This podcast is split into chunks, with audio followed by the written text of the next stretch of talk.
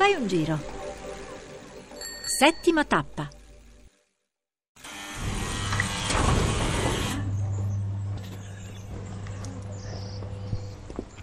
La cosa divertente è che poi la gente incomincia a bussare, perché se, se stai qui sul viale, più volte mi è capitato poi di aprire il portone per far uscire qualcuno e prendermi tutta una serie di improperi dalla parte. Ma sono venuto dall'Australia, lei sta bloccando la vista. Infatti è, è divertente vedere il, il, buco della serratura che appare e scompare a seconda del fatto se c'è un, un occhio appoggiato.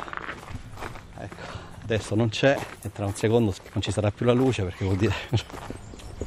sì, ma adesso devi vedere una cosa lei.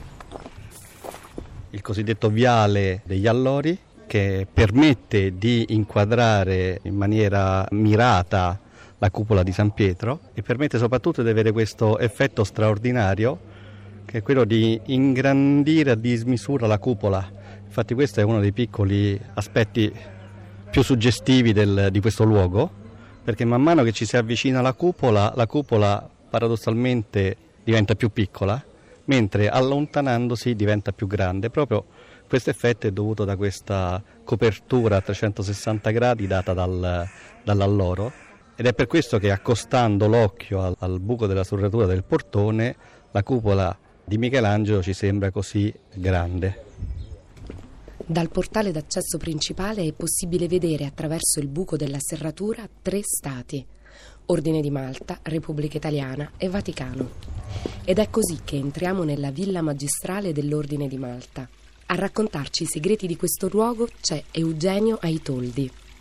È un luogo molto speciale per l'Ordine di Malta perché è una delle sue sedi istituzionali dal 1312 e infatti proprio la piazza antistante alla, alla villa è chiamata Piazza Cavalieri di Malta ovviamente in onore dell'Ordine. Il giardino insieme con eh, la piazza e la, la, chiesa sono le tre opere architettoniche che furono affidate a Giovan Battista Piranesi che tra il 1765 e il 1767 ristrutturò completamente la piazza, la chiesa e ridisegnò i giardini in buona sostanza questi tre elementi architettonici sono rimasti inalterati da, da, allora, quindi è una gioia poter vedere esattamente come il genio artistico di questo grande personaggio che fu Giovanni Battista Piranesi comunque sia giunto praticamente intatto fino ai, ai giorni nostri.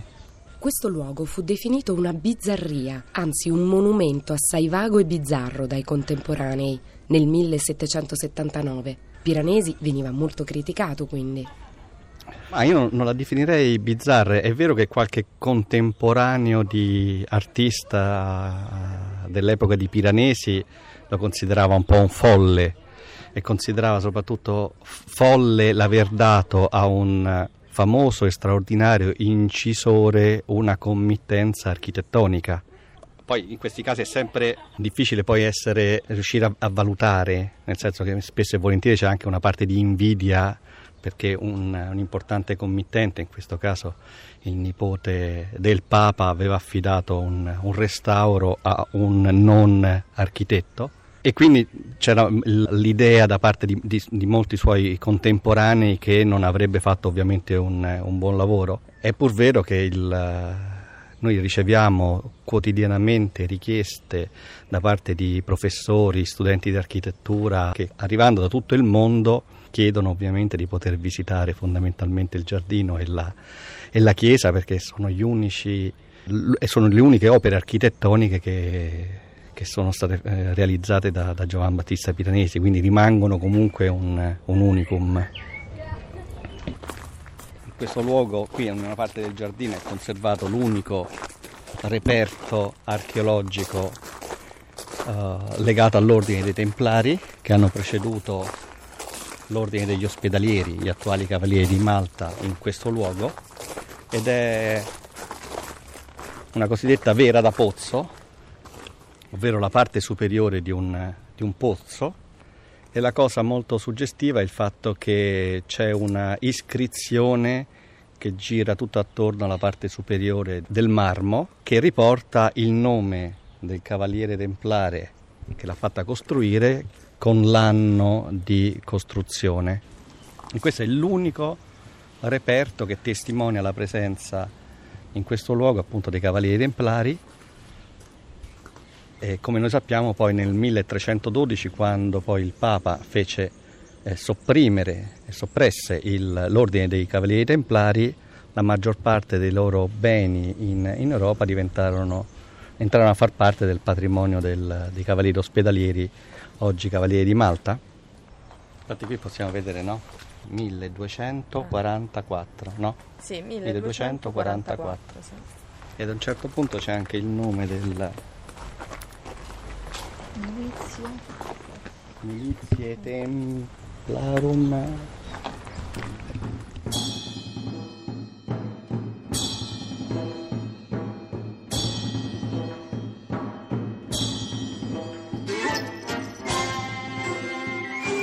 Questa è una delle due sedi istituzionali dell'Ordine di Malta a Roma, è garantita da extraterritorialità per gli accordi che l'Ordine di Malta ha con la Repubblica Italiana ed in particolar modo poi questa è anche la sede della nostra ambasciata presso l'Italia. Quindi, essendo ovviamente un luogo di lavoro, è normalmente chiusa al pubblico, ma questo non vuol dire che noi non permettiamo le visite guidate, anzi al contrario. Lei è un cavaliere di Malta? Sì, sono un cavaliere di Malta.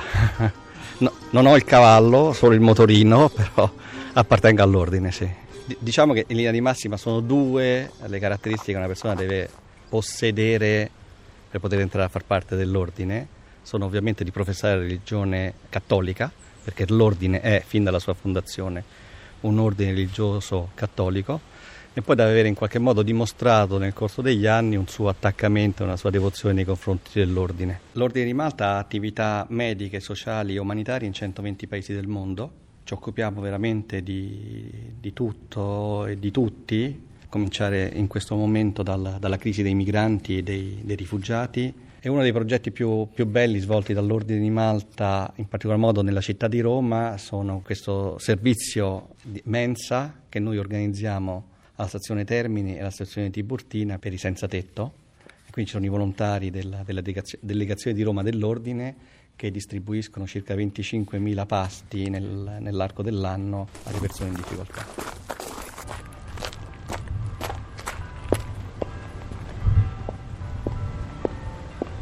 Uscendo dalla villa magistrale e seguendo un sentiero di ciottoli che cinge il giardino, si raggiunge una chiesa che all'epoca in cui fu edificata nel 936 era una delle chiese più importanti di Roma, tanto da essere annoverata tra le 20 abbazie più belle. Questa chiesa ha due nomi, ma il, quello che noi preferiamo è Santa Maria in Aventino, che è il, è il nome più, più antico. Eh, la chiesa è di prima del 1000, è a navata unica, e ovviamente quello che mi eh, sta più a cuore di raccontare è il mon- monumento dedicato a Giovan Battista Piranesi che si trova nella seconda nicchia entrando da, da destra e che ospita, è un monumento che ospita le sue, le sue ceneri. Quindi in qualche modo, essendo questa l'unica opera architettonica, essendo ovviamente una chiesa, dopo la sua morte suoi, le sue ceneri sono state traslate in, in questa chiesa. E il monumento, la statua che è stata eretta sopra le sue ceneri lo ritrae con una toga da, da antico romano, proprio a simboleggiare il suo amore per, per i classici, in particolar modo tutto il mondo, etrus, il, tutto il mondo etrusco e il, il mondo romano. E l'altra particolarità è che è disegnato con una mappa della città di Pestum tra le braccia, perché Pestum è l'ultimo luogo che lui ha visitato prima di, di morire. Eh, l'altra particolarità è la presenza all'interno della chiesa delle, delle otto bandiere delle lingue dell'ordine, questa è una storia affascinante, l'ordine fin dai tempi eh, della sua presenza a Rodi raggruppava i, i, gli appartenenti all'ordine provenienti da diversi paesi europei. E qualcuno, qualche, qualche studioso, qualche storico so, so, eh, in qualche modo eh, identifica in, in, nel, questo gruppo di cavalieri provenienti da diversi paesi il, in qualche modo una sorta di precursore del, dell'Unione Europea e i vari gruppi linguistici dei membri dell'ordine eh, venivano raggruppati a seconda delle loro lingue. E l'altra cosa suggestiva da, da sottolineare è il fatto che gli italiani, pur trattandosi ovviamente del 1300, 1400, 1500, in cui ovviamente sappiamo bene come l'Italia fosse ancora molto spezzettata e divisa al suo interno da tutta una serie di eh, ducati, principati eh, e regni e i membri dell'ordine invece eh, sotto le insegne del, dell'ordine a Rodi venivano raggruppati sotto un'unica bandiera con scritto Italia che era da, davvero un, un precursore del, dell'Italia unita.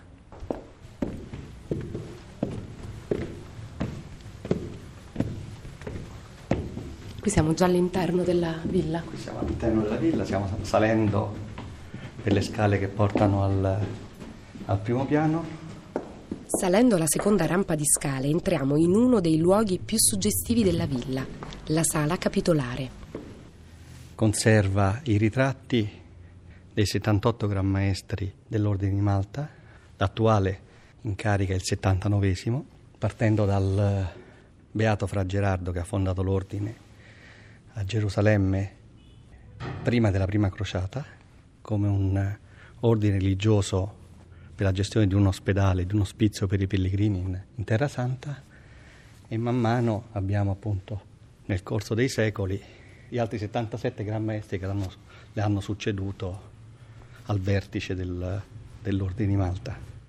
Posso descrivere quelli che sono, a mio modesto parere, i, i gran maestri che io personalmente preferisco? Ovviamente partendo dal, dal fondatore del, dell'ordine, il beato Fra Gerardo, che ovviamente è nel cuore di tutti i membri dell'ordine, poi passiamo a un personaggio straordinario che è Fra Jean de la Vallette, era maestro ovviamente francese, che difese nel 1565 Malta dal grande assedio contro un preponderante esercito ottomano e che subito dopo incominciò e posò la prima pietra della nuova capitale di Malta, Valletta, che appunto porta il, il suo nome.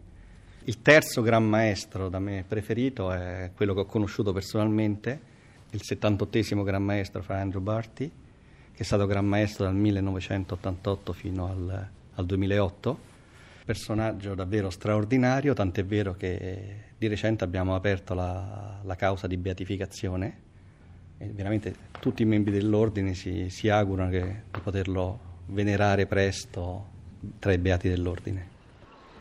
Qui dal secondo piano della villa è possibile eh, godere di una vista privilegiata sui, sui giardini, possibile notare come molte delle, delle siepi siano state tagliate per assumere la forma della croce ottagona che è il simbolo dell'ordine sin dalla sua fondazione, vedere il eh, corridoio, il, cosiddetto viale degli allori che inquadra il buco della serratura e diverse piante ornamentali che sono state qui piantate, tra cui appunto la, la magnolia e il bellissimo esemplare di cedro del Libano, oltre ovviamente anche a vedere chiaramente la, la pianta dei diversi edifici, il retro della chiesa e la bandiera rossa con la croce ottagona che appunto sventola dalla, torretta della villa.